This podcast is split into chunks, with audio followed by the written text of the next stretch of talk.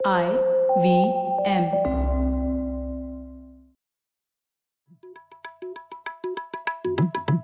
भाई हम हिंदुस्तानियों को बतियाना बड़ा पसंद है। बंगाली में अड्डा उड़िया में खोट्टी कन्नड़ा में हरटे और हिंदी में पुलियाबाजी। इस कला के लिए हमारी हर भाषा में एक शब्द है। हम तीनों तो अक्सर मिलकर पुलियाबाजी करते ही रहते हैं। तो हमने सोचा आपको भी इसमें शामिल कर लिया जाए। तो आइए प्रणय सौरभ और ख्याति के साथ करते हैं पुलियाबाजी। हेलो सौरभ कैसे हैं आप? बस एकदम बढ़िया। क्या थी तुम बताओ? बस सब ठीक चल रहा है लेकिन मैंने अभी न्यूज़ में सुना कि हमारा जो चंद्रयान थ्री का रोवर जो था प्रज्ञान वो जागने वाला था ट्वेंटी सेकेंड सितंबर को। वो स्लीप मोड में चला गया था। ऐसे एक्सपेक्टेड था कि वो जब ही वहाँ पे डे लाइट शुरू होगा तो वो जागेगा लेकिन वो हुआ नहीं है तो ये थोड़ा न्यूज़ में ये सुन रही थी। उससे मुझे लगा कि हमने चंद्रयान थ्री के बारे में ज़्यादा डिस्कशन किया नहीं है। ऐसा कैसे हो गया। नहीं हम लोगों ने बहुत बार किया है स्पेस पर। एक आ, मुझे लगता है छब्बीसवा एपिसोड था पवन के साथ जिस पर हम लोगों ने स्पेस पर मतलब लंबी चर्चा की थी कि स्पेस का महत्व क्या होता है भारत जैसी बढ़ती अर्थव्यवस्था के लिए और डेवलपिंग कंट्री के लिए। और उसके बाद एक और एपिसोड हम लोगों ने किया था जिसपे कुछ रॉकेट्स बना रहे थे लोग उनके साथ भी एक एपिसोड किया था। तो दो एपिसोड तो किए हम लोग। पर हाँ चंद्रयान से नहीं हाँ।, हाँ और जनरली हम कोशिश करते हैं ना मतलब कभी कभार कर लेते हैं पर इवेंट से ज़्यादा मुद्दों पर डिस्कस करें हम्म। तो इवेंट्स तो होते रहते हैं चंद्रयान आएगा वो आदित्य यान आएगा तो ये सब तो होते रहते हैं पर जो मुद्दे हैं वो क्या है लेकिन हाँ हम अपने श्रोताओं के लिए पहले ये दो जो है एपिसोड्स वो भी डालेंगे लिंक में तो जिनको सुनना है वो जाके सुन सकते हैं। एक्चुअली काफ़ी पहले ही ये सब बातें आप लोगों ने कर ली थी तो हाँ तो हम ये सोच रहे हाँ, थे लेकिन इसमें मुद्दा लेकिन तुम्हारे दिमाग में सवाल क्या है ख्याति कि ये जानने हाँ, की हाँ। वजह से क्या दिमाग में आता है? ये मुझे ये सवाल आया कि हमने अभी स्पेस में तो हमने कुछ तो सक्सेस पाया है मतलब भारत पहला देश बना है जो मून के सदन पोल पे पहुँचने वाला पहला देश बना है। तो इतनी मतलब हम इतने ज़्यादा पैसा बनाने वाले कंट्री नहीं है, हमारी इनकम काफ़ी कम है ओवरऑल जीडीपी पर कैपिटा वगैरह के हिसाब से, फिर भी हम यहाँ बहुत लो कॉस्ट में हमने ये प्रोजेक्ट बनाया और पहुँच गए तो वो एक काबिल तारीफ़ चीज़ है। तो इससे ये सवाल उठता है कि हमारा जो स्पेस में सक्सेस बना है, क्या हम उसे रेप्लिकेट करके एआई और सेमीकंडक्टर टेक्नोलॉजी में इसे, इसी प्रकार के मॉडल से क्या हम कुछ हासिल कर पा सकते हैं। ये सवाल है। तो इसमें सबसे पहले तो मैं मैं जोड़ूँगा कि ठीक है इंस्पायर हो सकते हैं लेकिन अगर एकदम हमने मॉडल कॉपी किया तो देखें कि उसके इम्प्लीकेशन फिर क्या है। तो अब हम भाई यूएस ने 1969 में आदमी भेजा था चाँद पे ठीक है? और उससे पहले ही उन्होंने प्रोब्स और ये सब भेजे थे। तो ठीक है अब हमने 2023 में कुछ 50 साल बाद करीब एक रोवर वगैरह वहाँ भेज दिया है। तो एआई में हम ऐसा तो नहीं चाहते कि भाई यूएस ने जो 1980 में किया वो हम आज सस्ते में कर लें उसका तो कोई माने नहीं है और वो वो जो 1980 की एआई है वो बिल्कुल ऑब्सोलीट भी हो गई है मतलब पिछले पाँच साल में ही सब कुछ एकदम बदल गया है एआई वगैरह में तो मतलब पचास साल पहले हम्म। की बातें तो आप एकदम छोड़ ही दीजिए हम्म। तो, तो इसीलिए कुछ कुछ ये वाली ऐसी जो चीज़ें हैं उसमें टेक्नोलॉजिकल प्रोग्रेस इंस्पायर हो सकते हैं लेकिन जो उनमें एक्चुअल मैकेनिक्स और स्टेप्स हैं वो ट्रांसलेट नहीं होते अलग अलग फ़ील्ड और और एक और एक एडवांटेज मुझे क्या दिखता है नए फील्ड्स में आप कैचअप क्या आप आप एकदम सही लेवल पे पहुँच सकते हो। तो जैसे इसीलिए स्टार्टअप्स वगैरह में अक्सर बोलते हैं कि आप भाई पुरानी चीज़ पे मत काम करो। जो एकदम नया विषय है नया फ़ील्ड है उसमें तो सभी हमाम में नंगे तो आपके पास किसी के पास ज़्यादा कपड़े किसी के पास कम का तो फ़र्क नहीं पड़ता तो आप बहुत जल्दी एक्सपर्ट बन सकते हैं क्योंकि सारे ही नौ सीखी हैं वेर जो पुराने विषय होते हैं और पुराने फ़ील्ड होते हैं उसमें इतना ज़्यादा एक्यूमुलेटेड नॉलेज है तो हम्म। आपको as a new entrant time लगेगा कैचअप करते करते ठीक है हम्म। तो आप अगर यूएस और और अभी भी हम जैसा चंद्रयान तीन वगैरह में यूएस अच्छी अच्छी कंट्री है ज़्यादा वो इस सब बोलती बोलती नहीं है पर हम उनकी काफ़ी मदद भी लेते हैं ठीक है? हम्म। जितना मुझे पीछे से पता है। ऐसा नहीं है कि हम सब कुछ खुद से कर लेते हैं उनका सपोर्ट रहता है हमारे पास ओके। हम्म। जिससे हम लोगों ने काफ़ी कुछ किया not to take credit away मतलब आप सब मिलजुल के ही काम करते हैं। तो लेकिन हमारे पास सपोर्ट रहता है। नासा का सपोर्ट काफ़ी है हमारे पास टूल्स में कोई कुछ कॉम्प्लिकेटेड चीज़ों में जैसे चंद्रयान टू में हमारा लैंडर धाराशाही हो गया था। तो इस बार उन्होंने काफ़ी उस पर काम किया लेकिन नासा ने भी इनपुट दिए थे कि आप क्या क्या कर सकते हैं तो ऐसा नहीं है अच्छा। ना कि हमने किसी से मदद नहीं ली ये सब हम्म। चीज़ें करने के लिए तो ये हमको देखना चाहिए तो जैसे आप चीन का एक अच्छा एग्ज़ाम्पल मैं दे सकता हूँ जैसे वो लोग सडनली इलेक्ट्रिक व्हीकल के सबसे बड़े एक्सपोर्टर बन गए ठीक है हम्म। अब लेकिन अगर हम अगर चीन या इवन भारत फॉर एग्जांपल वो कोशिश करता चीन या चीन के एग्जांपल लेते चीन कोशिश करता है कि भाई मैं डीजल इंजन में जर्मनी से बेहतर हो जाऊँ या यूएस से बेहतर हो जाऊँ शायद हो सकते हो लेकिन वो रुडोल्फ डीजल ने कब भाई डेढ़ सौ साल पहले बनाया था डीजल इंजन वो उनके पास सौ साल का एक्सपर्टीज है कमेंस फीएट डेमलर बीएमडब्ल्यू वगैरह के पास में डीजल इंजन बनाने का। तो आप कैचअप करते करते कहाँ पे कब तक कैचअप करोगे? लेकिन ये नई चीज़ आई इलेक्ट्रिक इनफैक्ट उसमें यूरोप और इवन टेस्ला का नाम बहुत ज़्यादा है लेकिन नंबर ऑफ़ इलेक्ट्रिक कार्स जो एक्सपोर्ट चाइना कर रहा है वो उनसे बहुत ज़्यादा है। हम्म। ठीक है? तो एक नए स्पेस में वो फ़ौरन आगे निकल गया। तो जनरली एक ये स्मार्ट स्ट्रेटेजी होती है कि आप नई चीज़ें पकड़ो। पर क्या एआई तो नया स्पेस है? फिर हम ये गवर्नमेंट बैक्ड मॉडल जो था ना, इसरो का मॉडल क्या है? कि भाई गवर्नमेंट इतना सारा पैसा लगा रहा है और थोड़ी टेक्नोलॉजी ट्रांसफ़र वगैरह भी कर रहा है बट गवर्नमेंट फंडेड प्रोग्राम है जिसमें बहुत ही ब्रिलियंट लोग आके काम कर रहे हैं और ये बन रहा है। तो क्या अगर भारतीय सरकार इसी तरह कोई एक एआई प्रोग्राम बनाए और बहुत सारे अच्छे लोगों को इकट्ठा करे और चलो हम क्योंकि ये तो नई टेक्नोलॉजी है ना एआई तो अभी प्रॉब्लम हाँ, क्या सॉल्व कर तो रहे हैं हाँ तो मैं कहूँगा हाँ तो मैं कहूँगा नई में शायद सरकार इज़ नॉट सरकार शायद सही मॉडल नहीं है। क्योंकि आप देखिए कि हम्म। कौन सा यूएस में सरकार की वजह से हो रहा है क्या? ओपन एआई वगैरह सरकार यूनिवर्सिटीज के रिसर्च है लेकिन जो फाउंडेशनल पेपर है बाय द वे नए एआई का जो ट्रांसफॉर्मर का है वो गूगल से निकला था। किसी यूनिवर्सिटी हम्म। से नहीं निकला था। ठीक है? तो मुझे लगता है कि नए क्षेत्रों में शायद वो मॉडल नहीं है लेकिन हमको ये सोचना चाहिए कि शायद इसरो का मॉडल और कौन से एरिया में लग सकता है। एआई और ईवी e शायद सही मॉडल नहीं है लेकिन और भी तो कोई मॉडल होंगे सारी चीज़ें तो ऑब्सोल्यूट नहीं हो रही है ना दुनिया में। हाँ, हमें चीज़ें भी तो करनी है। सौरभ इसमें मैं सोच रहा था अब जैसे स्पेस में भी हम लोग एक बेस लाइनिंग कर लेते हैं कि जैसे हम लोग चाँद पर पहुँचने की बात करें तो चार ही देश पहुँचे चाँद के ऊपर रशिया चाइना यूएस और भारत। तो आप कह सकते हैं कि चारों में से चौथे नंबर पर तो हैं हम लोग इस हाँ, पर मैं ऐसा नहीं बोलूँगा लेकिन आई मीन इस मामले में क्योंकि हम वहाँ चले गए लेकिन क्या जापान नहीं जा सकता? वो गए नहीं वो एस्ट्रॉइड से जाकर के सैंपल लेकर आए हैं ठीक है? हम्म, तो ऐसा हम्म। नहीं है कि उनमें कैपेबिलिटी नहीं है चाहते तो वो भी कर लेते हम लोगों ने इसको प्रायोरिटाइज कर लिया एज ए मिशन हाँ तो आई वुड से कि कल को कोई और चाहे तो कर सकता था। कर सकता है बिल्कुल। तो हम्म। लेकिन हम लोग टॉप फाइव टॉप सिक्स में है इस एरिया में ठीक है? हाँ, मतलब पाँच छह सात में। तो अगर हम लोग एआई और सेमीकंडक्टर्स में भी अगर टॉप फाइव टॉप फाइव के अंदर रह गए तो एक अच्छा एम है ना रखना?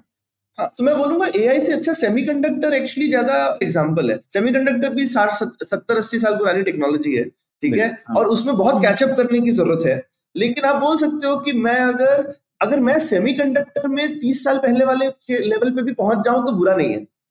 हम्म। ठीक है? या बीस साल पहले पहले वाले लेवल पे भी। तो मेरे को चार नैनोमीटर पे जाने की ज़रूरत नहीं है। और वो हम जितना हमने डिस्कस किया सरकार कोशिश भी करी उनकी दिशा भी उसी तरफ़ है।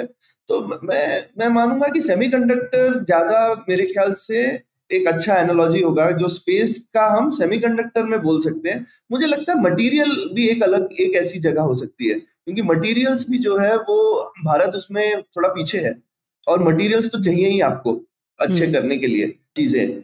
हमने बहुत ज़्यादा ध्यान नहीं दिया है मटेरियल्स वगैरह पे। इवन स्पेस प्रोग्राम्स और इन सब में कई बार हमको दिक्कतें उसी चीज़ की आई है कि आपको वो जो कोन बनाना होता है ऊपर का और और कुछ और जगहों पे भी आपको स्पेशल थर्मल प्रॉपर्टीज़ के मटेरियल्स वगैरह चाहिए होते हैं। तो मटेरियल एक और ऐसी जगह है जहाँ पर आप अगर विकसित देशों के करीब भी पहुँच जाते हैं। दस बीस साल पहले के लेवल पे भी होते हैं तो कोई बुरी बात नहीं है। उसके काफ़ी एडवांटेजेस हैं as a country and as as a society and economically also नहीं ये तो, सही बात है। तो मैं सोच रहा था हम लोग कंपैरिजन कर सकते हैं। स्पेस और न्यूक्लियर प्रोग्राम एक तरफ़ और सेमीकंडक्टर हम्म। दूसरी तरफ़। तो क्या हम लोग स्पेस और न्यूक्लियर प्रोग्राम से सीख के सेमीकंडक्टर में भी वो चीज़ें अप्लाई कर सकते हैं कि नहीं? ये ये कहना ठीक रहेगा ना?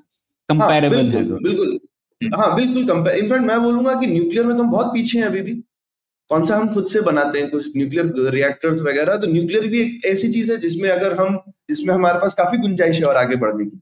हम्म, लेकिन हम उसमें भी थोड़ा कर रहे हैं। तो काफ़ी नहीं है ना? हाँ हाँ नहीं रिसेंटली हमने एक इंडिजिनियसली मैन्युफैक्चर्ड या इंडिजिनियसली डेवलप्ड काकरा पार में एक लगाया है एक प्लांट कमीशन हुआ है अभी। जस्ट 2023 में हुआ है। हम्म, तो मतलब हाँ, हमें कैचअप तो करना ही है बात सही है आपकी हाँ, पर हाँ। हम्म, ठीक है। पर, तो ये अच्छी चीज़ है कि आई थिंक उससे सोच के एआई मेरे ख्याल से उस उस फहरिस्त में नहीं आता है है ना? लेकिन सेमीकंडक्टर और न्यूक्लियर आता है और शायद एक मटेरियल्स ऐसी ऐसी चीज़ है जो अभी मेरे को दिखता नहीं है कि सरकार के रेडार में है पर अगर हो तो अच्छा होता। ठीक है।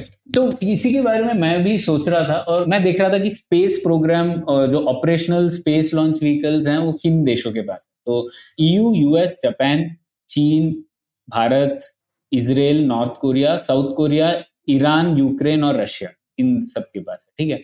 न्यूक्लियर वेपन्स किन देशों के पास है? रशिया चीन US France North Korea Israel Bharat Pakistan और यूके तो अगर आप ये लिस्ट देखें इनमें से एक तो ऐसा कुछ नहीं है कि अगर आप तानाशाही रेजिमो या मिलिट्री रेजिमो आप नहीं बना सकते। आई थिंक मिलिट्रीज भी है इसमें लोकतंत्र भी है इसमें तानाशाही भी है सब तरह के देश हैं। एक वो है। हम्म। और दूसरा लेकिन एक जो चीज़ है जो कॉमन है इन सब में। ज़्यादातर ये शुरुआत किए हुए थे गवर्नमेंट ड्रिवन एफर्ट्स की तरह। और private sector secondary role play कर रहा था। इवन हम्म। यूएस में नासा का रोल सेंट्रल था और उसके बाद उन्होंने कॉन्ट्रैक्टिंग काफ़ी ज़्यादा किया अस्सी, नब्बे के दशक में। और अब तो इलॉन मस्क और स्पेस एक्स वगैरह है। लेकिन तब शुरुआत इस तरीके से हुई थी। तो ये एक एक फैक्ट है स्पेस और न्यूक्लियर प्रोग्राम के दृष्टिकोण से। दूसरा, मैं देख रहा था कि स्पेस और न्यूक्लियर प्रोग्राम में और सेमीकंडक्टर्स में कुछ डिफरेंस है क्या? फंडामेंटल डिफरेंस है क्या? और मुझे लगता है एक फंडामेंटल डिफरेंस है। और मैं आज की डेट की बात कर रहा हूँ। आज की डेट में स्पेस और न्यूक्लियर प्रोग्राम टेक्निकली कॉम्प्लेक्स है। और ऑपरेशनली सिंपल है। जैसे नितिन भी बोलते हैं कि rocket science actually rocket science नहीं है। इतना मुश्किल नहीं है वो। जैसे लोग अक्सर सोचते हैं। बाहर से ऐसा लगता है कि बहुत मुश्किल। लेकिन सिंपल इस तरीके से है कि एक कॉम्पिटेंट गवर्नमेंट रन कंपनीज़ ये प्रोग्राम चला सकते हैं। और इसके तीन कारण है। एक कारण की आउटपुट इन सब इन स्पेस और न्यूक्लियर में जो चाहिए वो आउटपुट डिमांड बहुत छोटा होता है। कि आपको ऐसे नहीं बनाना है दूसरे देशों के लिए नहीं बनाना है प्राइवेट प्लेयर्स के लिए नहीं बनाना है इंडिविजुअल्स के लिए नहीं बनाना है ना तो डिमांड छोटी होती है और इसीलिए और ज़्यादातर जो बायर होता है वो सरकारी होती है तो जो थ्रूपुट लगता है वो मैनेजेबल होता है। अब आप कंट्रास्ट कीजिए सेमीकंडक्टर कंपनी के साथ। आप आप ऐसे सिर्फ़ आप बोलेंगे, मैं सिर्फ़ भारतीय डिफेंस कंपनी को या फिर भारत के सरकारी कंप्यूटर्स को एक चिप बनाऊँगा तो मतलब आप बना ही नहीं पाएँगे। कॉस्ट रिकूप ही नहीं होगी आपकी। तो ये एक मुझे लगता है ऑपरेशनल डिफरेंस है। दूसरा मुझे लगता है कि क्योंकि आउटपुट कम, की डिमांड कम है, इसमें कैपिटल इन्वेस्टमेंट भी मैनेजेबल होती है। तो मतलब आप देख लीजिए स्पेस प्रोग्राम की टोटल बजट भारत की one point five billion dollar है तेरह हज़ार करोड़ के आसपास है। उतना तो एक ओल्ड 65 नैनोमीटर की दो फैब लग सकती है शायद 65 नैनोमीटर की सेकेंड हैंड इक्विपमेंट लेके। तो इसमें भी मतलब डिफरेंस है ना क्योंकि आप कैपिटल इन्वेस्टमेंट करोगे और वो सिर्फ़ इतना कम थ्रूपुट है कि आप मैनेज कर सकते हो एक सरकारी रन कंपनी से लेकिन अगर आपको सेमीकंडक्टर बनाना है और वो भी आज की डेट में आ, काफ़ी लोगों को सप्लाई करना है तो वो फाइनेंशियली सस्टेनेबल नहीं होगा। तो ये दूसरा मुझे लगता है डिफरेंस और तीसरा मुझे लगता है कि स्पेस और न्यूक्लियर में सप्लाई चेन बहुत शॉर्ट छोटी होती है और वो इंडिजनाइज कर सकते हैं सब्सटेंशियली मतलब आप देखें, भारतीय स्पेस प्रोग्राम में भी पहले टेक्नोलॉजी ट्रांसफ़र हुई यूएस से और यूएसएसआर से, जैसे आप बोल रहे थे। और फिर एक स्मॉल सेट ऑफ़ जो ब्रिलियंट साइंटिस्ट थे, वो आए जैसे डॉक्टर यू आर राव और विक्रम साराभाई और होमी बाबा न्यूक्लियर एरिया में। ये सब लोग यूएस यूके वगैरह में से पढ़ के आए और थोड़ा टेक्नोलॉजी ट्रांसफ़र वहाँ से हुआ। लेकिन एक बार इनिशियल टेक्नोलॉजी ट्रांसफ़र हो गया, उसके बाद ज़्यादातर चीज़ें भारत ने ही की। और इसलिए भी था क्योंकि स्पेस और न्यूक्लियर पे हमारे ऊपर सैंक्शन भी थे। लेकिन हम कर पाए। जितना भी सैंक्शन के बावजूद काफ़ी चीज़ें थी लेकिन हम लोग कह सकते हैं कि सैंक्शन को हम लोगों ने हम हमें हराने नहीं दिया। और आज भारत को लोग मानते हैं कि न्यूक्लियर और स्पेस पावर तो है लेजिटिमेट सैंक्शन की बात तो ये भी सक्सेस था। ये कर सकते हैं आप स्पेस और न्यूक्लियर में। इनिशियल टेक्नोलॉजी ट्रांसफ़र चाहिए कुछ एक ब्रिलियंट साइंटिस्ट चाहिए तो आप लोग सप्लाई चेन को इतनी बड़ी नहीं है हम लोग इंडिजिनाइज कर सकते हैं। लेकिन वही आप देखिए सेमीकंडक्टर्स में वो आज की डेट में बहुत मुश्किल होगा। अगर आप कुछ चीज़ें इंडिजिनाइज भी कर ले तो भी आपकी डिपेंडेंस सप्लाई चेन इतनी कॉम्प्लिकेटेड है कि आप सब चीज़ें इंडिजिनाइज नहीं कर सकते। आपको फिर भी एक कोई सेगमेंट ही ढूंढना पड़ेगा। और ये सिर्फ़ भारत की प्रॉब्लम नहीं है। मैं देख रहा था चाइना और यूएसएसआर की दोनों लेजिटिमेट स्पेस और न्यूक्लियर पावर्स हैं। और इनफैक्ट चाइना ने भी एक two bombs one satellite program था माओ के टाइम का कि उन्होंने बोला था कि हमको दो बॉम्ब और सैटेलाइट बनाना ही। है और हम्म। वो लोग सक्सेसफुल हो भी गए उसमें। और लेकिन वो सेमीकंडक्टर्स में फेल हो गए उस टाइम और इनफैक्ट आप लोगों को जान के ये होगा कि फ़र्स्ट आईसी चीन ने ताइवान और साउथ कोरिया से पहले बनाई थी 1965 में। तब भी गवर्नमेंट सोच रही थी उनके दो two bombs one satellite program के पहले भी उनका ये एम था कि सेमीकंडक्टर्स भी हमारे लिए बहुत ज़रूरी है 1950 से। तो पहले इनिशियल सक्सेस हुआ। वो लोगों ने वही प्रोग्राम किया ना। जैसे कोई विक्रम साराभाई टाइप साइंटिस्ट ले आओ चीन जो चीनी हो उन्होंने सक्सेस पाया। 1956 में फ़र्स्ट ट्रांजिस्टर बनाया चीन ने और 1965 तक आईसीबी बना दिया था साउथ कोरिया और ताइवान के। लेकिन एक दशक के बाद वो उसमें भी फेल हो गया सिमिलरली यूएसएसआर के पास भी एक सिलिकन वैली को रेप्लिकेट करने का बहुत फ़ेमस प्लान था। जेलेनोग्राड नाम सिटी बनाई थी। तो यूएसएसआर का तो यही मॉडल था ना, हर एक सिटी होगी और सिटी एक इंडस्ट्री में सक्सेसफुल हो जाएगी। तो उन्होंने ये बनाया था और स्पेस और न्यूक्लियर में वो सक्सेस मिल गया उनको, लेकिन फिर से आज यूएसएसआर एक भी चिप नहीं बनाता मतलब मैन्युफैक्चर नहीं कर पाता। तो ये साउथ कोरिया के आई मीन यूएसएसआर इंडिया चीन, ये कॉमनैलिटी है कि हम लोगों ने तीनों एरियाज़ में गवर्नमेंट रन प्रोग्राम की शुरुआत की, लेकिन दो एरिया में वो सक्सेसफुल हो गए और सेमीकंडक्टर जैसे एरिया में फेल हो गए। तो ये तीन डिफरेंस है। मैं भारत के केस पे आऊँगा, लेकिन आप लोग इस ऑब्जर्वेशन के बारे में क्या कहते हैं? इसमें बस एक चीज़ जोड़ूँगा, एक और चीज़, कि जो जो पहली दो चीज़ें हैं, उसमें कमर्शियल कॉन्टेक्स्ट मिसिंग भी है। तो एक ये भी चीज़ है कि आपको ये नहीं है कि आपने जैसी चीज़ बनाई, उस पर कोई आपको आरओआई चाहिए। भाई अब न्यूक्लियर बॉम्ब चाहिए यार अब कितने का है उससे कोई मतलब नहीं है। ठीक है वो सस्ता बना लिया इंडिया में क्योंकि इंडिया में सब चीज़ें सस्ती होती है थोड़ा पीपीपी के हिसाब से भी देखना चाहिए ना लोगों की सैलरी कम है ये कम है वो कम है। तो दूसरा भाई अब चाँद पे हमको पहुंचाना है कोई उसका ऑब्जेक्टिव नहीं है कि मैं सत्तर में डालूँगा तो मुझे पचहत्तर का प्रॉफिट मिलना है ऐसा तो नहीं है। लेकिन चिप वगैरह में ऐसा सब नहीं चलता। ये नहीं है कि आप किसी भी कीमत पे चीज़ बना सकते हैं वो मार्केट में कॉम्पिटेटिव होनी चाहिए। भाई अगर बाकी लोग अगर आपको एस टी माइक्रो इलेक्ट्रॉनिक की चिप मार्केट में एक डॉलर की मिलती है तो अगर आप हिंदुस्तान में चिप दस डॉलर की बनाओगे तो कोई नहीं खरीदेगा। लेकिन ये हम लोग कह सकते हैं शायद कि फिर अगर भारत को लगे कि जैसे तेजस एलसीए में जो चिप जा रही है वो सिर्फ़ भारत की होनी चाहिए और उसके लिए कॉस्ट मैटर नहीं करता। और हम लोगों को बनानी चाहिए तो मुझे लगता है वो लेजिटिमेट गोल है चीज़ करना। हाँ तो और फिर अगर मुझे लगता है आप उस तरह से गोल डिफाइन करोगे तो शायद कर भी लोगे, लेकिन एक केस में एक और चीज़ होती है कि जब आप सिर्फ़ उस तरह से बनाओगे तो जो चीज़ कमर्शलाइज हो जाती है चीज़ हम यूएस में भी देख रहे हैं सी न्यूक्लियर में वो कमर्शलाइज नहीं हुई तो क्वालिटी एक जगह रुक गई ना, क्योंकि उसका ऑब्जेक्टिव ही डिस्ट्रक्शन है तो उसमें आप क्या क्वालिटी इंप्रूव कर लोगे? लेकिन न्यूक्लियर पावर प्लांट में जब कमर्शलाइजेशन होकर जो क्वालिटी मिलती है तो आप जो कमर्शलाइज आप कंपीट नहीं कर पाओगे। आप ऐसी चीज़ जो बनाओगे ना वो बहुत कम क्वालिटी की होगी कंपेयर टू जो कि आपको शायद बाज़ार में किसी भी दुकान में आप अपना फ़ोन तोड़ के अच्छी चिप निकाल करके तेजस में लगा सकते हो। हाँ। ओके वो आप खुद से जो मेहनत करके बनाओगे वो वही सत्तर अस्सी के दशक की चिप बनेगी। तो क्या फ़ायदा? मैं भी यही कहने वाली थी कि ये कमर्शियल पॉइंट नहीं है जो न्यूक्लियर और स्पेस दोनों में वो प्राइमरी नहीं है मतलब उस कमर्शियलाइजेशन वहाँ पे भी ला सकते हैं बट वो उसका प्राइमरी रीजन नहीं है।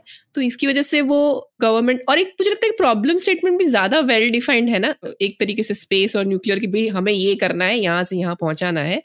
तो जबकि अगर कमर्शियलाइज टेक्नोलॉजी है, उसमें प्रॉब्लम स्टेटमेंट कॉन्स्टेंटली इवॉल्विंग भी होता है कि आज मैंने ये बना लिया, अब मुझे लेकिन बाकी जो फ़ोन मैन्युफैक्चरर बेटर चिप ढूंढ रहे हैं या कुछ और कर रहे हैं तो मुझे कांस्टेंट इनोवेशन करना ही पड़ेगा। मैं 20 साल पुरानी टेक्नोलॉजी से नहीं एक कमर्शलाइज सेक्टर में आगे बढ़ सकता हूँ वो भी एक रहता है शायद इसका भी एक असर हो सकता है।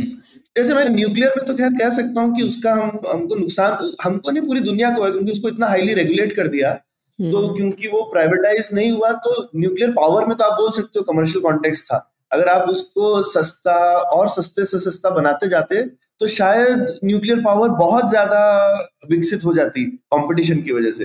लेकिन वो क्योंकि इतनी हाईली रेगुलेटेड है क्योंकि शुरू में एक दो एक्सीडेंट भी हो गए और उसकी वजह से और ज़्यादा रेगुलेशन आ गया उसमें तो वहाँ पर हम लोगों ने उस तरीके की इनोवेशन नहीं कर पाए जैसा अब स्पेस में हो रहा है। अब स्पेस में इतने लोग लॉन्चर्स और ये सब बना रहे हैं सेम लॉन्चर रीयूज हो रहा है।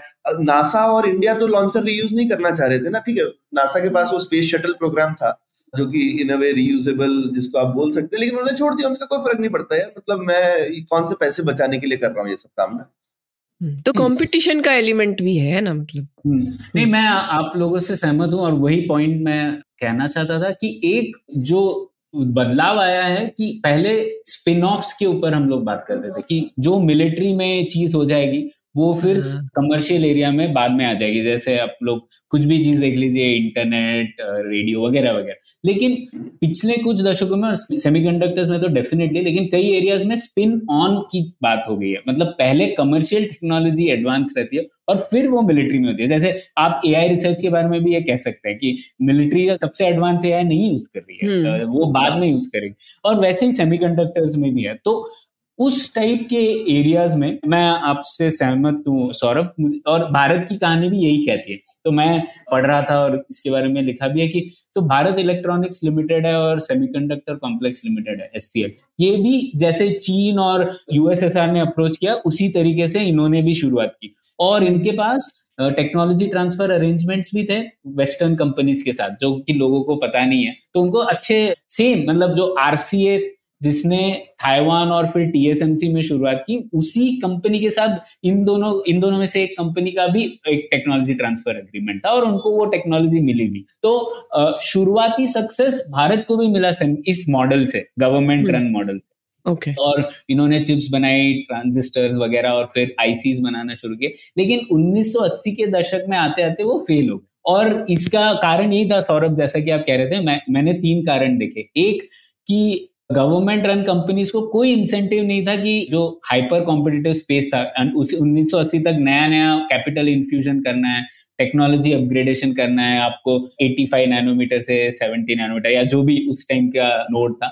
तो क्यों करें? सरकारी रन कंपनी है तो कोई इंसेंटिव नहीं है ना। आपको प्रोड्यूस करना है आपकी गवर्नमेंट के लिए या आपके मिलिट्री के लिए तो कोई इंसेंटिव और धीरे धीरे उनके प्रोडक्ट्स कॉस्टली होते चले गए कंपेयर टू इम्पोर्टेड प्रोडक्ट्स और कस्टमर्स जो सरकार के अंदर थे वो भी नहीं चाहते थे कि वो बी और एस सी ले क्योंकि उनको सस्ती चीज़ें मिल रही थी बाहर से। तो हम्म। ये एक पॉइंट था। दूसरा कि ये कंपनीज़ को इंटरनली भी कंपटीशन से शील्ड किया गया। जब सरकारी रन होती है तो ये भी होता है। तो जैसे ये बहुत डिफरेंस मज़ेदार बात थी। एस और बीएल दोनों चिप्स बना रही थी एक टाइम पे। फिर सरकार ने बोला, यार, पैसे हमारे पास लिमिटेड है।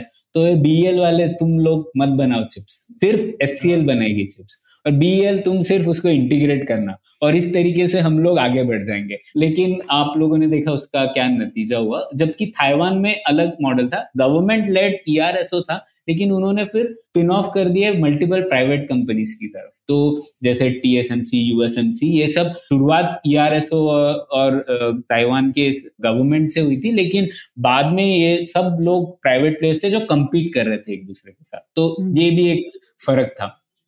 फिर टर्फ वॉर्स भी होने लग गए एससीएल फिर स्पेस डिपार्टमेंट में चला गया, वगैरह वगैरह। तो टिपिकल चीज़ें जो सरकारी रन अगर कंपनीज़ हो तो होती है।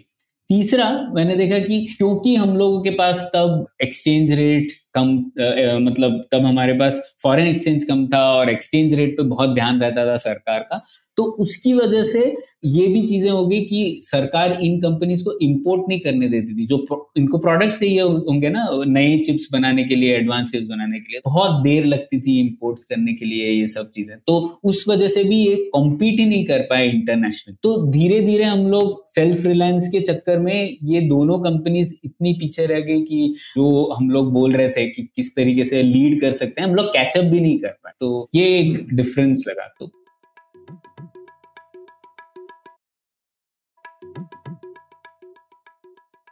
नहीं, बिल्कुल, मुझे लगता है कि ये मेरे को एक काफ़ी देर से किसी ने बोला था कि शायद ओनरशिप उतना मैटर नहीं करती है जितना कंपटीशन तो हमको कभी कभी दोनों चीज़ों को मिक्स नहीं करना चाहिए और ये लेकिन गवर्नमेंट ओनरशिप से कंपटीशन कम हो भी जाता है क्योंकि गवर्नमेंट इस तरीके के बेवकूफाना डिसीज़न लेती है। लेकिन आप समझदारी कर सकते हैं गवर्नमेंट ओन चीज़ों के साथ भी अगर आप कंपटीशन को किल ना करें।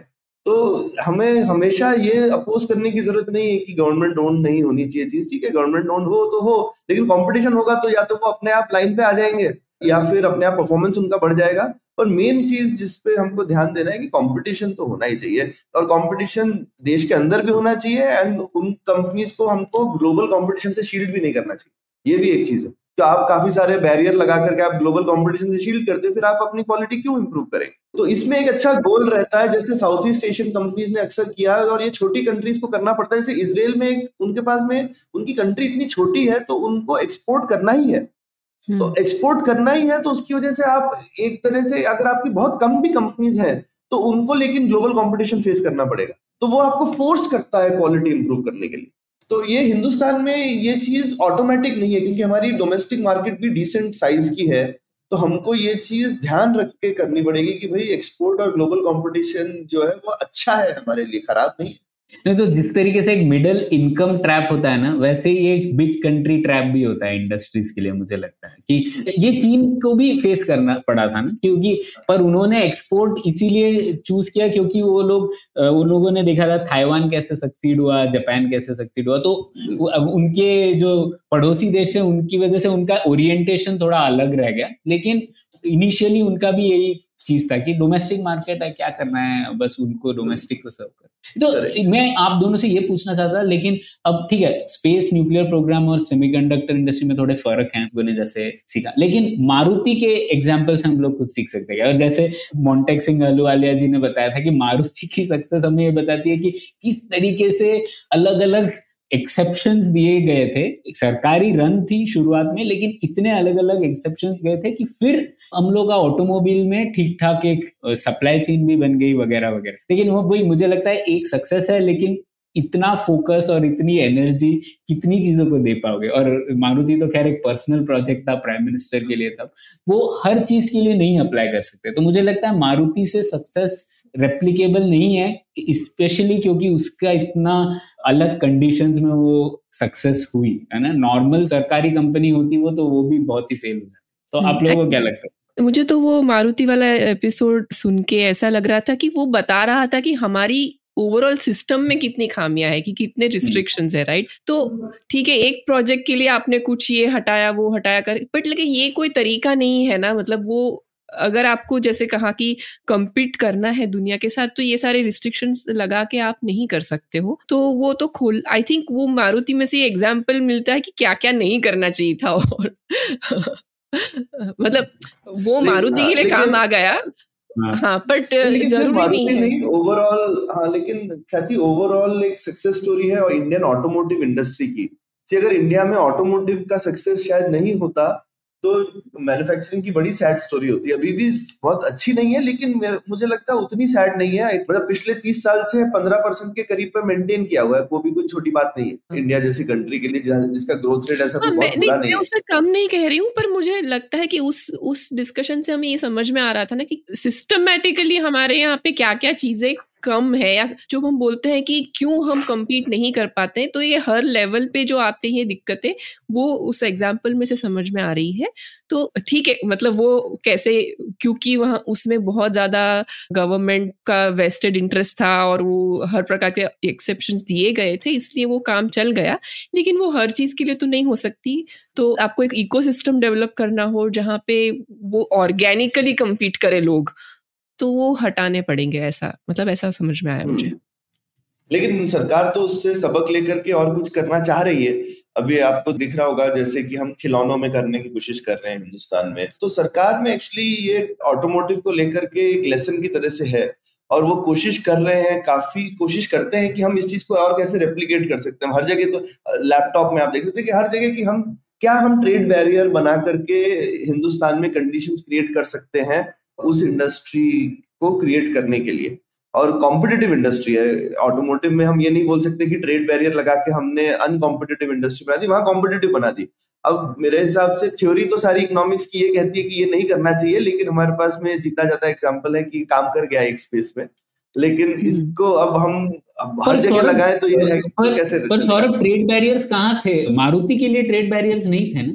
ट्रेड बैरियर मैं बताता हूँ आपको क्या थे कि हमने सेकंड हैंड कार के इंपोर्ट्स पे ट्रेड बैरियर लगा रखे थे ना तो अगर आप सस्ती सेकंड हैंड कार मिल रही होती हाँ। हिंदुस्तान में प्रणय तो शायद ये लोकल कार मैन्युफैक्चरर्स की गाड़ियाँ नहीं चल पाती इंडिया मैं इसमें थोड़ा सा बताना चाहती हूँ मैं अभी कीनिया गई थी तो कीनिया में सारी जापानीज गाड़ियाँ हैं चलती हम्म, हम्म। क्योंकि वहाँ पे जो भी दस पंद्रह साल के बाद गाड़ी पुरानी हो जाती है बहुत अच्छी गाड़ी मतलब रिफर्बिश होके बट हम्म। ऐसे लगता नहीं है कि ये कोई पुरानी गाड़ी है। बहुत ही अच्छी बट सारी गाड़ियाँ मोस्टली सेकेंड हैंड है बट मस्त गाड़ी थी मतलब वैसे था। हाँ। तो अभी हमारे यहाँ पे वो नहीं देखेंगे आप पाकि, हाँ, आप पाकिस्तान को देख लो श्रीलंका को देख लो राइट वहाँ पे अगर आप वहाँ की आप शहर में जाओगे अभी आजकल नहीं लगता क्योंकि आजकल हिंदुस्तान में बहुत अच्छी गाड़ियाँ हैं लेकिन 1990 वगैरह में आपको पाकिस्तान की सड़क की अगर क्लिपिंग्स देखो उनके सीरियल्स वगैरह में लगता था अरे यार ये तो बड़ी सारी बड़ी फंटास्टिक गाड़ियाँ हैं हिंदुस्तान में चार गाड़ियाँ चलती है हाँ। क्योंकि वहाँ पे इम्पोर्टेड गाड़ियाँ सारी इम्पोर्टेड गाड़ियाँ थी।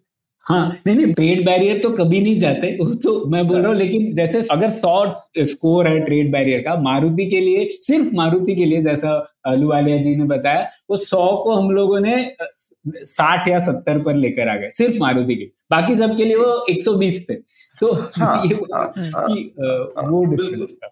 बिल्कुल बिल्कुल। वो है लेकिन एक ओवरऑल ट्रेड बैरियर था जिसमें मारुति पनप पाई। लेकिन एक बोल सकते कि मारुति सही में स्पेशल प्रोजेक्ट था। मारुति जैसी गाड़ी तो बाकी और जगहों पे भी थी नहीं ना लेकिन। एक उतनी 800 सीसी की मतलब वो गाड़ी हिंदुस्तान के लिए डिज़ाइन की गई।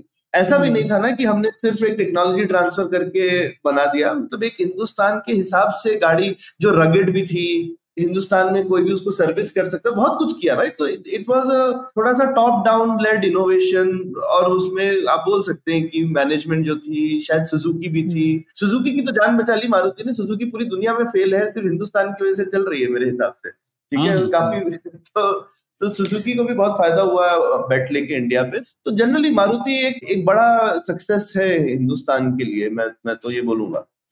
बट सेमीकंडक्टर में हम ये मॉडल अप्लाई करने की कोशिश नहीं कर रहे हैं राइट हम वैसे ही, हम कोशिश कर रहे हैं कि फॉरेन कंपनी जाके यहाँ पे बनाए।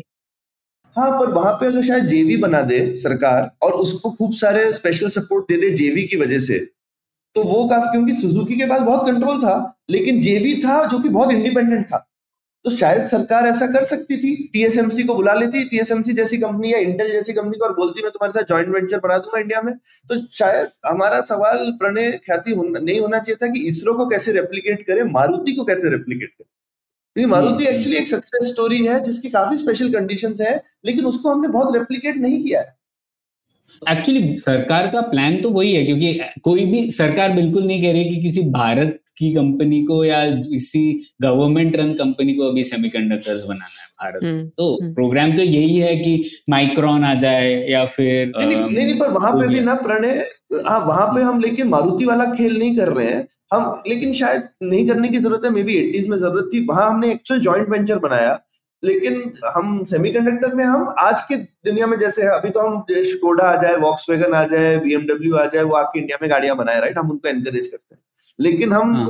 अब सरकार गाड़ियों में ये थोड़ी कोशिश कर रही है कि मैं आगे लेकिन क्या सेमीकंडक्टर में हम कोशिश करनी चाहिए मारुति हाँ। जैसे एक बड़ा वो मुझे नहीं- बनाया हाँ। जाए नहीं वो थोड़ा डिफरेंस है सौरभ मुझे लगता है सरकार भी इक्विटी लेगी इन सब प्रोजेक्ट जो जिसमें वो छह छह हज़ार करोड़ डाल रही है उसमें तो अच्छा। इक्विटी हो गई पर वो इक्विटी तो जॉइंट वेंचर ही है जो ये बनेंगे अच्छा लेकिन अच्छा। उसमें सरकार की इक्विटी कम होगी ऑब्वियसली लेकिन होगी और जो इन्वेस्टमेंट है, जिस तरीके से छह छह हज़ार करोड़ दे रहे वो तो सुजुकी को नहीं मिले होंगे। तो ये भी एक बड़ा इंसेंटिव है जो अभी सरकार दे लेकिन फिर भी मुझे लगता है, अगर आप ले भी आए कुछ कंपनीज़ को यहाँ पे, क्या अभी जो बैरियर्स हैं वो सफिशियंट है आपको कॉम्पिटिटिव बनने में। वो चीज़ें अभी भी रहेंगी क्योंकि ठीक है आप तब अभी आप जो भी चिप्स बनाएँगे आपको फिर बनाना है एक्सपोर्ट के लिए।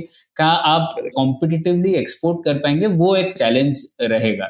मारुति में कैसे हुआ मुझे वो नहीं पता क्योंकि शायद हम लोगों ने पहले डोमेस्टिक मार्केट को सर्व किया डोमेस्टिक मार्केट में कोई ऑप्शन ही नहीं था। तो आप लोगों को आपको अगर ये चीज़ें सक्सेस करनी है तो आपको फिर से इम्पोर्ट लाइसेंसिंग टाइप की चीज़ें करनी पड़ेगी। हाँ। बिल्कुल ये ये मैं ठीक मानता हूँ। तो शायद वो कंडीशंस नहीं है। हमको सोचना चाहिए आज क्या शायद कर सकते हैं। हर पुरानी चीज़ लेसन नहीं बन सकती शायद। दुनिया बदल गई है। और शायद सप्लाई चेन भी है जो कि काफ़ी कॉम्प्लिकेटेड है सेमीकंडक्टर्स में भी। शायद ऑटोमोबाइल्स में भी है लेकिन यहाँ पर आपको इस पूरे सेगमेंट में आप कोई भी चीज़ पूरी तरीके से आत्मनिर्भर नहीं हो पाओगे शायद ऑटोमोबाइल्स में आप हो सकते हो मटेरियल्स के अलावा। तो वो भी एक चैलेंज है। अच्छा मुझे इसमें सेमीकंडक्टर में ही मैं दो और चीज़ें बोलता हूँ हम सिर्फ़ चिप मैन्युफैक्चरिंग देखते रहते हैं। क्यों नहीं हम एएसएमएल जैसी कंपनी इंडिया में बनाने की कोशिश करें? उसकी तो उतनी ज़्यादा कॉम्प्लिकेशन नहीं है या फिर केडेंस जैसी कंपनी और एएसएमएल जैसी तो दो या तीन ही कंपनी है पूरी दुनिया में शायद अप्लाइड मटेरियल है और एएसएमएल है है ना? यही दो ही लोग बनाते हैं। और ये ऐसी चीज़ है जो कि पूरी दुनिया में इवन ताइवान के पास नहीं है वो टेक्नोलॉजी जापान के पास शायद होगी चीन के पास तो बिल्कुल भी नहीं है। नहीं नहीं तो हाँ मतलब है हैं। सेमीकंडक्टर मैन्युफैक्चरिंग इक्विपमेंट हाँ छह सात कंपनी होगी टोक्यो इलेक्ट्रॉन है चाइना में है। हाँ। एएसएमएल एकदम कटिंग एज पर है पर है। तो अ, मैं आपसे ये इस बारे में सहमत हूँ कि हाँ हम लोग अगर वही कैचअप वाली चीज़ सोचेंगे और वही चीज़ जो चीन ने दस साल पहले की और यूएस ने पचास साल पहले की तो कोई पॉइंट नहीं है। क्योंकि आजकल की इंडस्ट्री में हमें सप्लाई चेन के बारे में सोचना चाहिए। हम लोगों को चिप्स के बारे में नहीं सोचना चिप की अंदर की क्या सप्लाई चेन है, उसमें से हम लोग किस चीज़ को ऑक्यूपाई कर सकते हैं, जल्दी से जल्दी वो देखना है। और बस उतना अगर हम लोग उस पर एक जेवी या इस टाइप का प्रोग्राम बनाने की सोचे तो शायद बात बन सकती है। लेकिन अगर हम लोग सोचे कि हम लोगों को पूरी चिप्स यहाँ बनानी है तो मतलब इतना पैसा डालेंगे और हम लोग कॉम्पिटेटिव भी नहीं हो पाएँगे। क्योंकि ये ध्यान रखिए कोई भी बिज़नेस आपको तो मेरे से बहुत ज़्यादा पता है, भारत में करना कंपेयर टू अदर कंट्रीज़ मुश्किल होगा। और मैन्युफैक्चरिंग वाला स्पेशली ना हर इक्विपमेंट लाने के लिए कस्टम्स के ऊपर अटकी है। तो मैं तो बात करता हूँ डिज़ाइन कंपनीज़ से वो लोगों को भी मुश्किल होती है क्योंकि उन लोगों को कुछ इक्विपमेंट है चाहिए टेस्टिंग वेस्टिंग के लिए वो भी बड़े टाइम लगता है। और तो ये सब चीज़ें बैरियर्स हैं अभी भी और वो तो इसमें मैं एक और सक्सेस स्टोरी बता सकता हूँ प्रणय क्योंकि वो मशीन टूल्स की बात हुई। तो मशीन टूल इंडस्ट्री एक जनरली एक और सक्सेस है इंडिया का जिसमें अभी आप अगेन बोल सकते हो कि शायद एकदम कटिंग एज नहीं है इंडिया के पास में लेकिन हम और उसमें यह है कि आपको थोड़े पुराने लेवल के मशीन टूल भी चाहिए ही होते हैं ना। तो मशीन टूल इंडस्ट्री इंडिया की बहुत बड़ी है एक्सपोर्ट भी करती है, और ये हमने जॉइंट वेंचर्स के थ्रू बनाई थी। जैसे एचएमटी वगैरह, अभी एचएमटी को लोग देखकर सोचते हैं कि ये फेल हो गई या कुछ हो गया, पर मैं ऐसा नहीं देखता हूँ। एचएमटी बाकी पूरी मशीन टूल इंडस्ट्री में सब एच के ही लोग हैं। पूरी इंडस्ट्री में टैलेंट क्रिएट हो गया भाई, ठीक है? वो कंपनी नहीं भी चली तो टैलेंट तो क्रिएट हो गया आपका कंट्री के अंदर में। तो पुराने जितने एचएमटी के लोग थे, वो अभी भी या फिर एनजीएफ है जो मोटर्स बनाती थी। पुराने सबसे अच्छे मोटर डिज़ाइनर अभी भी उसी के, हमने सीमेंस के साथ में एक मोटर डिज़ाइन कंपनी शुरू की थी जेवी में। तो इंडिया ने काफ़ी जगहों पे ये जेवीज बनाए, लेकिन हम बहुत आगे तक नहीं चला पाए उनको। लेकिन टैलेंट क्रिएट हो गया और शायद सस्टेन्ड एफर्ट भी चाहिए। हर चीज़ को हम एक करके ऐसे छोड़ नहीं सकते ना। मतलब जिस तरीके का फोकस एक चीज़ पे होता है तो एनजीएफ फाइनली फेलियर हो गया, उसमें कुछ नहीं निकला। लेकिन मशीन टूल एक ऐसी इंडस्ट्री है जिसमें प्राइवेट सेक्टर बहुत बड़ा हो गया इंडिया में ठीक है? सरकारी सेक्टर नहीं है लेकिन प्राइवेट सेक्टर मशीन टूल्स का बहुत बड़ा है। राजकोट में कोयम्बतूर में बैंगलोर में पुणे में खूब कंपनीज़ हैं जो सीएनसी मशीन और ये सब बनाती हैं। ठीक है? तो इस तरह से मुझे लगता है कि शायद अगर हम सेमीकंडक्टर की मशीन टूल्स में एक बड़ा जेवी बनाए तो उसकी वजह से जो टैलेंट क्रिएट होगा उससे प्राइवेट सेक्टर भी क्रिएट हो जाएगा ओवर टाइम मैं सहमत उससे लेकिन वो ये हर एक चीज़ की अवसर लागत है इन सब चीज़ों हाँ। में अवसर लागत है तो आपको सोचना है कि किस एरिया में हम लोग चीज़ें करें जिससे कि वो अवसर लागत हम लोग का भरपाया हम लोग कर पाएँगे। जो रिटर्न्स होंगे बेनिफिट्स फ़ायदेमंद होंगे वो तुमने क्योंकि तुमने जो बेसिकली इतने सारे क्राइटेरिया बताया उसकी वजह से मैंने सोचा कि जिसमें बहुत कॉम्प्लिकेटेड सप्लाई चेन नहीं है वो नो हाउ ज़्यादा इंपॉर्टेंट है सप्लाई चेन से और बहुत कम लोग हैं दुनिया में तो अगर आप उस सप्लाई चेन में घुस जाए तो आप क्रिटिकल हो जाएँगे। आप डाउनस्ट्रीम वाली एक्टिविटी क्यों करना चाहते हैं? आप अपस्ट्रीम वाली करके अपनी बार्गेनिंग पावर दुनिया में बढ़ा सकते हैं। वही मेरा सेमीकंडक्टर एरिया में मेरा वही आर्ग्यूमेंट है कि वो तो हाँ। और कुछ करो ही मत हाँ तो मुझे लगता है कि शायद हमको एएसएमएल शायद नहीं मानेगा जैसे हमने सुजुकी के साथ किया शायद हमको जापान में टोक्यो इलेक्ट्रॉनिक या किसी और से बात करके बोलना चाहिए चलो यार हम हिंदुस्तान में वैसा कंपनी बनाएँगे और एएसएमएल को पीछे छोड़ेंगे हाँ, नहीं आप जो बता रहे थे ना वो ठीक है कैपेबिलिटी बिल्डिंग के एंगल से सही बोल रहे हैं लेकिन वो कम्पिटिटिवनेस तभी भी कितना आ पाएगा वो जब तक वो प्रोटेक्शन रहेगा तो कम्पिटिटिवनेस होगी। जब आप वो हटा देंगे प्रोटेक्शन फिर आप वहीं पे पहुँच जाओगे तो वही बात आ जाती है लेकिन लेकिन मशीन टूल में लेकिन ऐसा नहीं हुआ ना। मैं बोल रहा हूँ जैसे मोटर में हुआ। अभी हमारे इंडिया में उतनी हाई एंड मोटर्स लेकिन लेकिन ये है कि अब जैसे जो पंप्स और इन सब की मोटर्स वगैरह वो तो इंडिया में बनती है ना। ठीक है? लेकिन नए फ़ील्ड में रह गई पीछे लेकिन खूब टैलेंट डेवलप हो गया और ये ऐसी टेक्नोलॉजीज़ अगेन आप देख सकते हो कि थोड़ी पुरानी टेक्नोलॉजी भी कंट्री में हो तो फ़ायदा रहता है। ऐसा नहीं है कि आपको एकदम कटिंग एज पे ही होना है अगर आप स्ट्रेटेजिक टर्म्स पे सोचो तो। तो मोटर एक ऐसी टेक्नोलॉजी है इसी तरह से मशीन टूल भी ऐसी टेक्नोलॉजी है एटलीस्ट हमारे यहाँ पे सीएनसी मशीन बनाना तो आता है हमको ना राजकोट में भी बनती है हम पाँच दस लाख में बना लेते हैं और एक्सपोर्ट करते हैं ठीक है? हम्म, तो बोरवेल बोरवेल मशीन्स भी एक ऐसा उदाहरण है ना? हाँ बोरवेल बिल्कुल। बिल्कुल जो कोयम्बतूर वाले बनाते हैं तो ऐसा मुझे लगता है कि हम लोगों ने टेक्सटाइल मशीनरी भी है ये लोहिया नाम की कंपनी है ना कानपुर की है कहाँ की है बहुत एक्सपोर्ट करती है टेक्सटाइल मशीनरी हम्म, हम्म। है ना तो हमारे पास है एग्जाम्पल्स इस तरीके के जो कि हिंदुस्तान में कॉम्पिटेटिव तो अगर आप बोलते हैं कि शायद वो इंपोर्ट हमने बंद कर दिया इसलिए कॉम्पिटेटिव नहीं है पर ऐसा नहीं है एक सेगमेंट में है मतलब आप वैसा बोल सकते हो शायद हम वो सौ नैनोमीटर वाली चिप में जैसे अगर बन जाए तो हम मशीन टूल उस लेवल की एक्सपोर्ट करते हैं पूरी दुनिया में। हाँ और आप उसका इक्विवेलेंट ले लोगे कि अभी हम लोग फ़ोन असेंबल कर ही रहे हैं भारत में। एप्पल आईफोन 15 भी असेंबल हो जाएगा। बिल्कुल बिल्कुल बिल्कुल। वो कैपेबिलिटी है इंडिया में और शायद वो capability by the way automotive sector की वजह से डेवलप हुई है। क्योंकि मैन्युफैक्चरिंग कैपेबिलिटी बहुत अच्छी है इंडिया में अभी। क्वालिटी वगैरह जो है मैन्युफैक्चरिंग की। अभी तो हम लोग यूएस की फैक्ट्रीज में भी जाते हैं ना मतलब जाके बहुत अच्छा लगता है कि इंडिया की फैक्ट्री बेहतर है काफ़ी तौर पे। हाँ। ठीक है तो मतलब हमारे इसका निष्कर्ष क्या निकला फाइनली कि आई थिंक डिवाइडेड है इसमें दोनों हाँ, का मत थोड़ा थोड़ा अलग हाँ, हाँ। नहीं मुझे लगता है कि शायद हमको अवसर ढूंढना है कहाँ पर है। मेरी तो इस डिस्कशन से ये सीख थी कि शायद ये डिस्कशन यूजफुल है इससे हम शायद वो थोड़े से क्राइटेरिया देख सकते हैं जिससे हम देखें कि हमारा बिगेस्ट जिसको बोलते हैं बैंक फॉर द बक किधर है। किधर इंटरवेंशन करना चाहिए? ये भी तो इम्पोर्टेंट है क्योंकि हर जगह तो नहीं कर सकते। तो शायद और इस तरीके का एनालिसिस करें तो हमको इंटरवेंशन की और ये कहना कि इंटरवेंशन बिल्कुल ही नहीं चाहिए वो भी गलत है लेकिन हर जगह इंटरवेंशन चलेगा ऐसा भी नहीं जैसे हमने फिगर आउट किया कि लाइक एआई तो वो उस टाइप की चीज़ नहीं है। लेकिन कोई और हो सकती है ऐसा हमको एक ही ब्रश से सारा नहीं कर देना चाहिए ये सीधा यस और नो नहीं है which is how life is सही बात है हाँ नहीं ये कैटेगराइजेशन बहुत ज़रूरी है हम्म। क्योंकि हम लोग टेक्नोलॉजी बोल के इन सब लोगों हाँ. को हम लोगों को लगता है ये सब सेम है और सेम टाइप हाँ। की इंस्ट्रूमेंट है ये लेकिन इन हथकंडे अलग अलग चाहिए इन सब चीज़ों के लिए। तो इनका नेचर क्या है ये समझना बहुत ज़रूरी है। जैसे हम लोग अभी भी कह रहे थे कि आज के टाइम पे किसी इंडस्ट्री की बात करना भी मुझे लगता है व्यर्थ है। हम लोग को सप्लाई चेन के बारे में ही सोचना चाहिए और सेगमेंट्स के बारे में सोचना चाहिए। तो इस तरीके की चीज़ें यही सीख है। शायद इसके ऊपर काफ़ी बिल्ड कर सकते हम लोग हमारे श्रोताओं दर्शकों से भी पूछते हैं कि आपको क्या लगता है कि मारुति से कोई लेसन हम लोग सीख सकते हैं क्या? या फिर जैसे सौरभ कह रहे थे मशीन टूल्स इंडस्ट्री से आपके अनुभव में ऐसे कुछ लेसन है क्या जो हम लोग अप्लाई कर सकते हैं कुछ अलग एडजस्टेंट टेक्नोलॉजी एरियाज़ में? तो इसी के साथ खत्म करते हैं पुलियाबाजी। शुक्रिया। धन्यवाद। शुक्रिया। उम्मीद है आपको भी मज़ा आया। यह पॉडकास्ट संभव हो पाया है तक्षशिला इंस्टीट्यूशन के सपोर्ट के कारण। तक्षशिला पब्लिक पॉलिसी में शिक्षा और अनुसंधान के लिए स्थापित एक स्वतंत्र संस्था है। आप दुनिया के किसी भी कोने में हो, आपकी उम्र कुछ भी हो, अगर आप पब्लिक पॉलिसी विदेश नीति या टेक्नोलॉजी गवर्नेंस में रुचि रखते हैं तो तक्षशिला की website Takshashila dot org dot in पर उनके कोर्सेज को ज़रूर चेक कीजिए। और अगर आप पुलियाबाजी में शामिल होना चाहते हैं तो हमसे कनेक्ट कीजिए Puliyabaazi at Gmail dot com पर या फिर एट पुलियाबाजी ट्विटर पर। शुक्रिया।